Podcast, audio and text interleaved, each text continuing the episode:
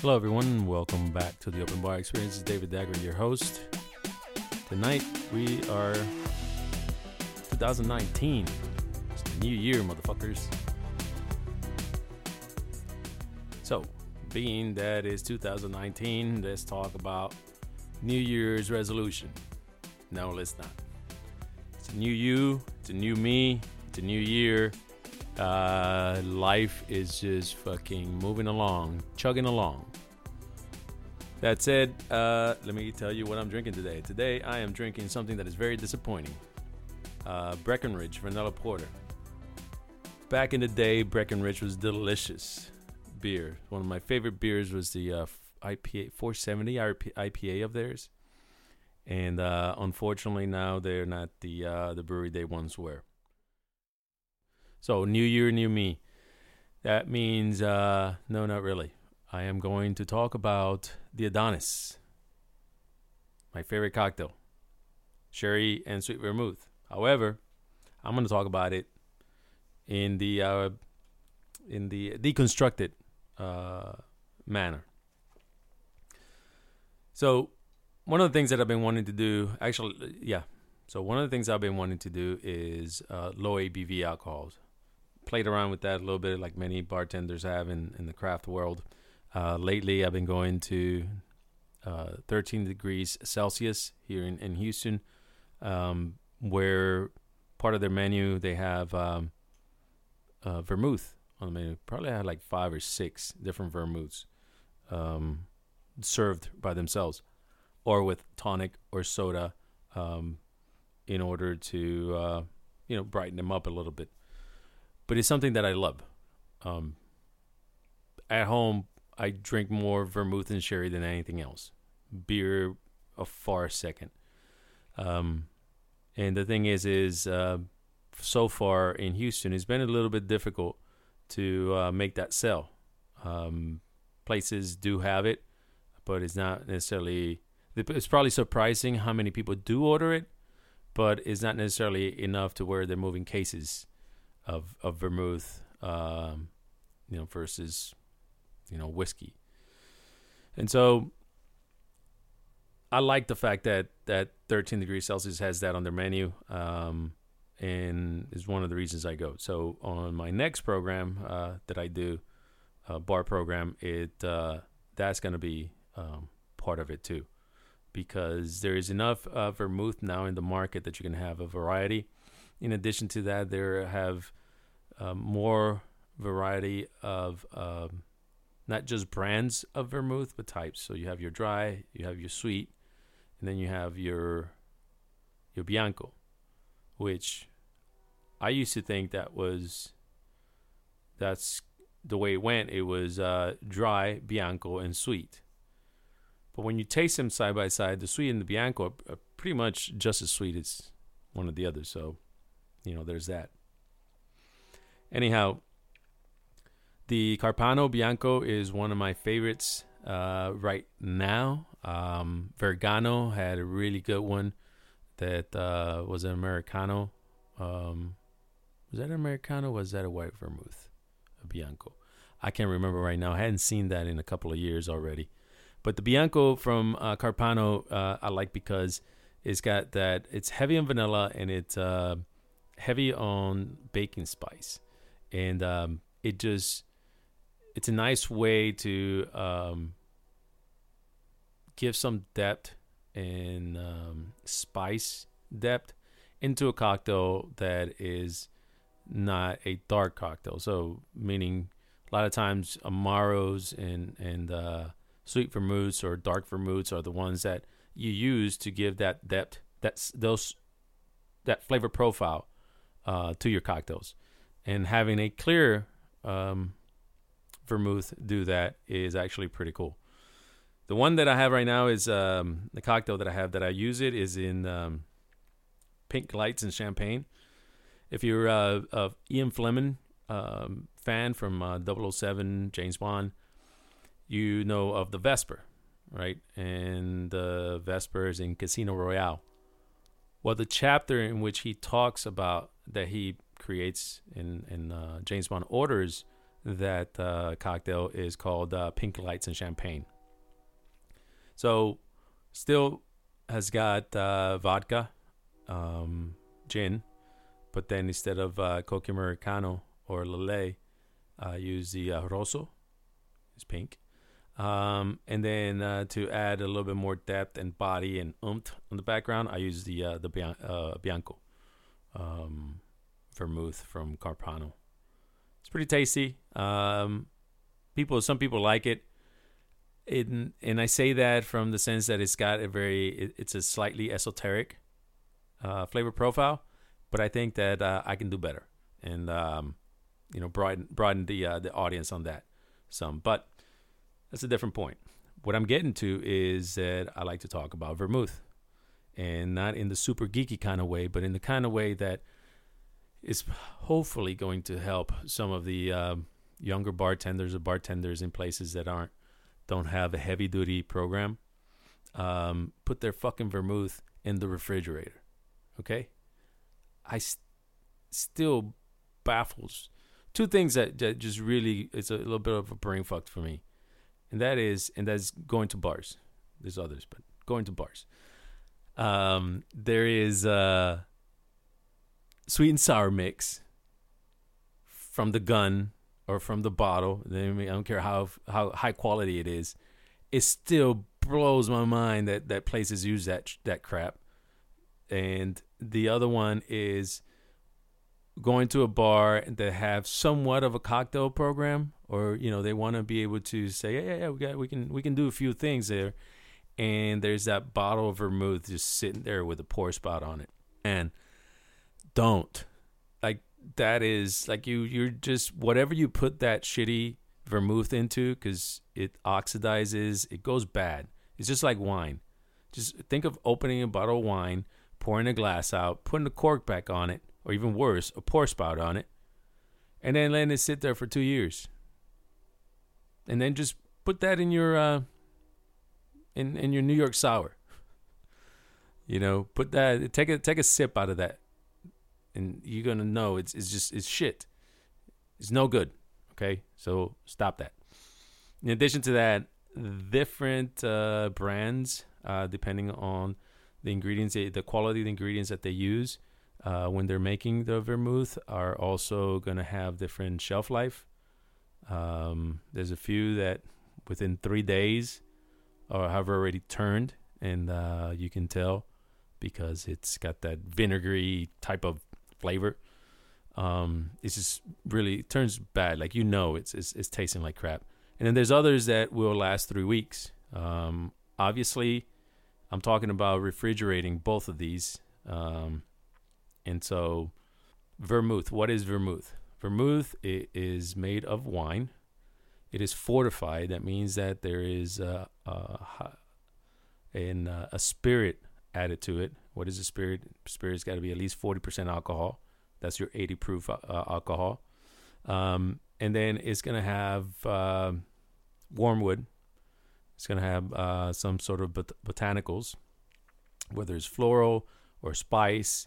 Um, and then it's um, generally going to be between 15 and I'd say 20% alcohol. Most of them you'll see it around 15 to 18 so far, is most of the ones that I've seen. And so, some of the interesting things about it. All right, if you're looking at old cocktail books, let me, not go too far. Um, get too complicated. Let me let me finish off with this, or or continue with this. So, the uh, the other thing that the vermouth is going to have is, uh, depending on whether it's sweet or not, is going to have added sugar, right? Um, and then herbs, spices, and roots. The um, it is also they're always made of white wine. So your sweet vermouth um, a lot of that color comes from uh, caramel, and um, and that's pretty much it as far as like shit that makes a vermouth versus other stuff. All right, getting back to the old cocktail books. Um, in old cocktail books, you're gonna see that um, they mention that whenever they give you a recipe, they're gonna say French vermouth or Italian vermouth. What does that mean? Well, vermouth uh, originated in um, well modern day vermouth. The way we know vermouth is from Italy. However, there is inf- there is information where you know you can go back ten thousand years where uh, wines have been aromatized and uh, fortified. So for a long time, vermouth had had existed. The reason why the vermouth we know now um, comes from Europe in general, in Italy in particular, is because it's around the time whenever they had quote unquote discovered the Americas. And there were many spices and herbs that uh, and botanicals that they were um, able to have access to um, very cheaply, obviously, because they weren't paying for them, other than the trip. Um, that prior to that, um, you know, people were killing themselves for. You know, you could, I think, you know, uh, an ounce of, of, of black pepper was worth more than gold at some point in Europe. Then there was the abundance because of the Americas, and thus all of these other things happen, but we're focusing on vermouth. So, vermouth, Italy, uh, 1600s, Carpano um, starts it. I'm not going to get into the dude or none of that. Like I said, not geeky. All right. So, yeah, let's just get back to it. So, first vermouths were from uh, Italy, given the context what we're talking about. And so there were sweet vermouths, and they were the dark vermouth or the red vermouths. And um, and then whenever France started to say it was like, well, fuck, we're not gonna let the Italians do it all. uh, we're gonna do our vermouth, but we're gonna go the opposite way. We're gonna do dry white vermouths. And so for a long time, that's the way that they were known. French vermouths, which are dry vermouths, sweet vermouths, which are Italian vermouths and so that's how you you you read those. There's still some uh, cocktail books, and there's still information out there that that uses the, that terminology. Um, so there, now you know. But the most important thing with vermouth is, bro, homegirl, put the fucking vermouth in the fridge, treat it like wine, and then taste it um, every few days and see where it's at. Because yeah, because you, you need to know. Um, sometimes, and, and what you might find out is that you're not getting rid of your ver- vermouth, your cheap vermouth, fast enough, so it's turning on you, and it's, and then you should be dumping it. Shouldn't be putting that serving, charging people for that or serving them at all. So there are times whenever it's better to spend the extra money on the better vermouth because it's going to last longer and it might be just long enough for you to cycle through a whole bottle. The other option is now there are 375s, like, you know, so your normal bottle of, of uh, vermouth comes in at 750. There's the half bottle of that where, um, you know, you, if, if you, you, you should be able to move that uh, a little bit quicker. If not, my suggestion is Chinato. Chinato is made of Barolo wine, um, much higher quality wine. And uh, in my experience, it lasts a lot longer than uh, than your regular vermouth. And yes, it is way more expensive. But I've had a bottle of that for months, tasted it, made cocktails with it. It's fucking badass. So, that's the two cents on that. All right, so the other ingredient of the Adonis is uh, sherry. And what is sherry? Um, sherry is also a fortified wine, per se. You could kind of say that. Is it vermouth? Um, no, it is not. And there are several things that uh, make a huge distinction. Um, one is the region. So, sherry is made in Spain in the uh, region of Jerez. That's the only place that you can make something called sherry. Other places might be able to do something that is similar, but it cannot be called sherry. All right. So the region, the because of that, the terroir of the region, meaning the the the, the ground in which it's grown, is specific to that country and to that area of that country. And even within uh, that region, there are other microclimates where the there are differences between being grown in this corner Jerez or the other corner Jerez. Okay. All right.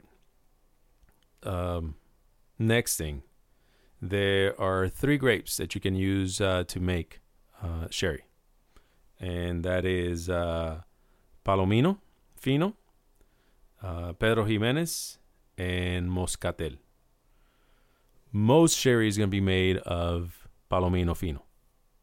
Okay, I recently have tasted some really good, really good uh, fortified wines because they're not sherry because of a region region type of thing. Um, that is made of Pedro Jimenez. Delicious, incredibly good. Um, just as good as sherry, but different, slightly different. All right. Anyways, so those are the three grapes uh, that can be used. Most of them are going to be Palomino. Next thing is the Solera. Okay. So, what is a Solera?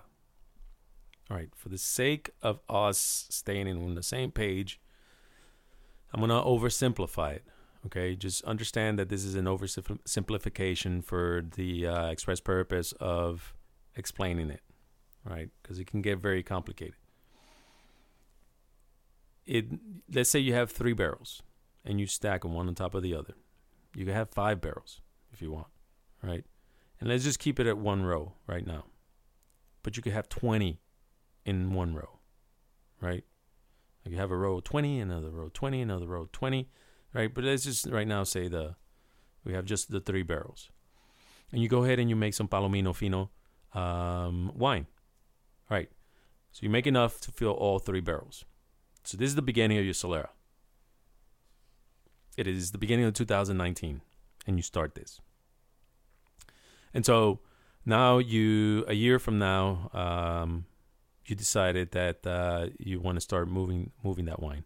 You maybe maybe right now you start with making cooking sherry. So you take the the the, f- the first one, the one in the in the bottom, and you uh, pull a third of that barrel. Mm, obviously, there's going to be some angel share in this process, which is the evaporation of water, uh, which increases the alcohol uh, content on there, right? Because the alcohol doesn't evaporate; it's just the water. You still have the same volume. Um, per volume, you're gonna have more alcohol, and so, so you take a third of the bottom one and you bottle that, right? And you send it off to be cooking sherry. So then uh, you take from the second barrel, the one on top of that, and uh, you take a third and you fill the one in the bottom. And then you go to the one on top the third one and you fill the second one with it. So now the first one and the second one from the bottom are topped off. So you make now some fresh palomino uh, fino um, wine and you top off the third one right? So that was it has wine from last year now has wine from this year, right? Or let's say like you know next year, 2020, it, will be that. And then uh, you wait another year, and then you pull some from the bottom, uh, from the first one, another third, and um, you bottle that, send it off. Then uh, you take from the second barrel, you top off the first barrel. You take from the third barrel, you top off the second barrel, and then you put new wine into the top barrel. And this goes on for generations. So, so there, there are some uh, soleras right now that exist that have been around for more than 100 years.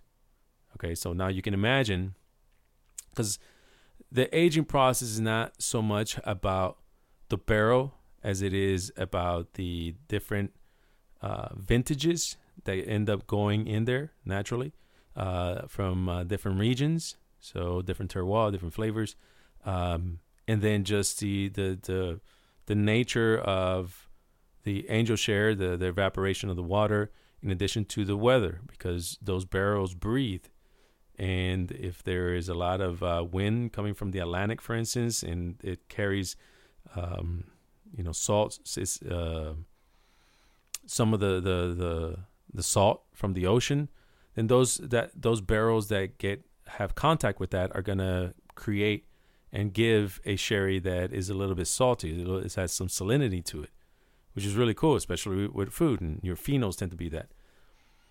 But then um, something that is more inland that doesn't get any of that, that maybe is really hot, so evaporates more. And and so th- there's all these different variations. So you know, it sounds very very simple, but depending on where they are, what style of wine uh, they put in there, because it's only be Palomino or, or Pedro Jimenez, but even if it's just the one grape, stylistically, different um, winemakers are going to make different wine. Um, come the grapes coming from different regions are going to have uh, different flavors, and um, yeah, and so you're going to create something with a lot of complexity because you keep topping it off with new stuff. You have all the stuff that's been sitting around for a while. So that's the Solera. I'm going to leave it right there. Now, there's another element that um, makes a big difference in uh, how sherry uh, is made, and that is uh. And flor essentially is a yeast that is allowed to grow on top of the uh, the wine, and it acts as a shield that um, also um, slowly uh, eats away a lot of the sugars, um, almost all the sugars.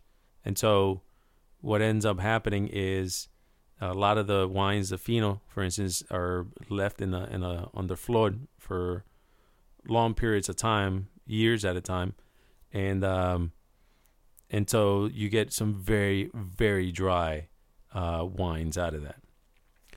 Uh, I also mentioned terroir. Terroir is, is, is another element of it, but uh, but that's pretty much it. So that's your vermouth, and that is your sherry, and um, the sherry should be treated also uh, like wine, and so you should keep it refrigerated up to a degree. And what I mean by that is, so you um, manzanilla and your finos, uh, montadillo, um, those are the ones that should be refrigerated because they're not uh, oxidized. Once you hit Oloroso or your Pedro Jimenez, those wines are oxidized. In other words, they they're left to turn essentially, right? Uh, they're made uh, initially in such a way that whenever they turn, is actually it adds flavor to the wine. And so if you have normally in my bar, that's what I keep. I keep Oloroso because I don't have to worry about it going bad.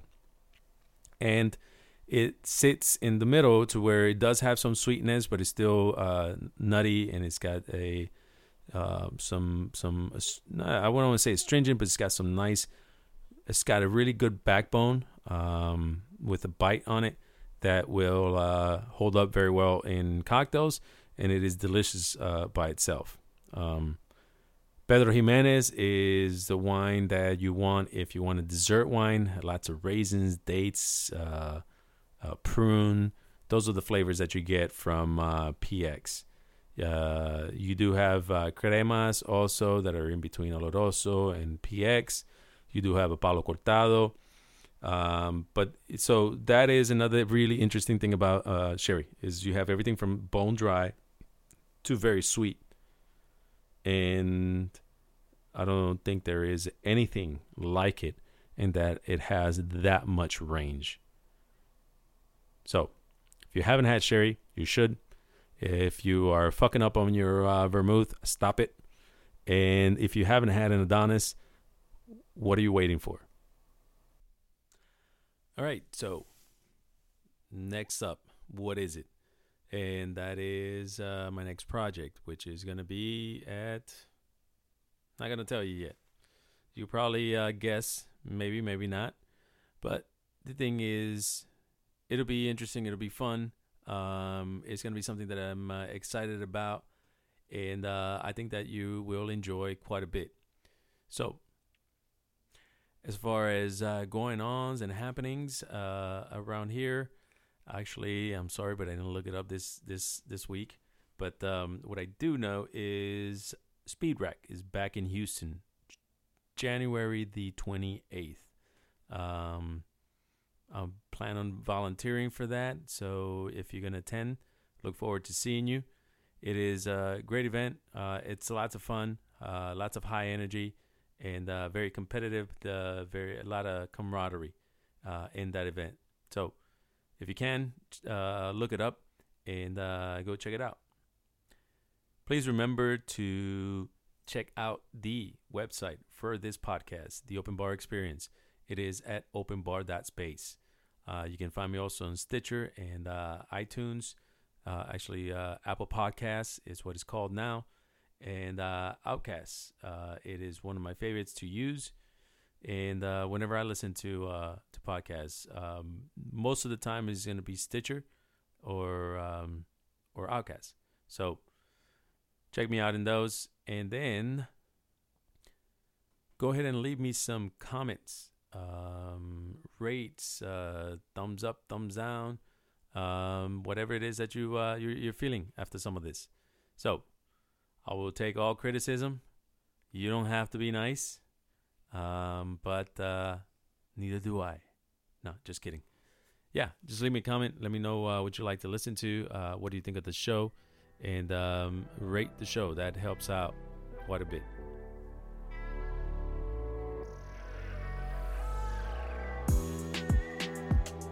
That's all that I have for this week. Uh, please uh, make sure that you are taking care of each other, taking care of yourself, and remember, keep the conversation going.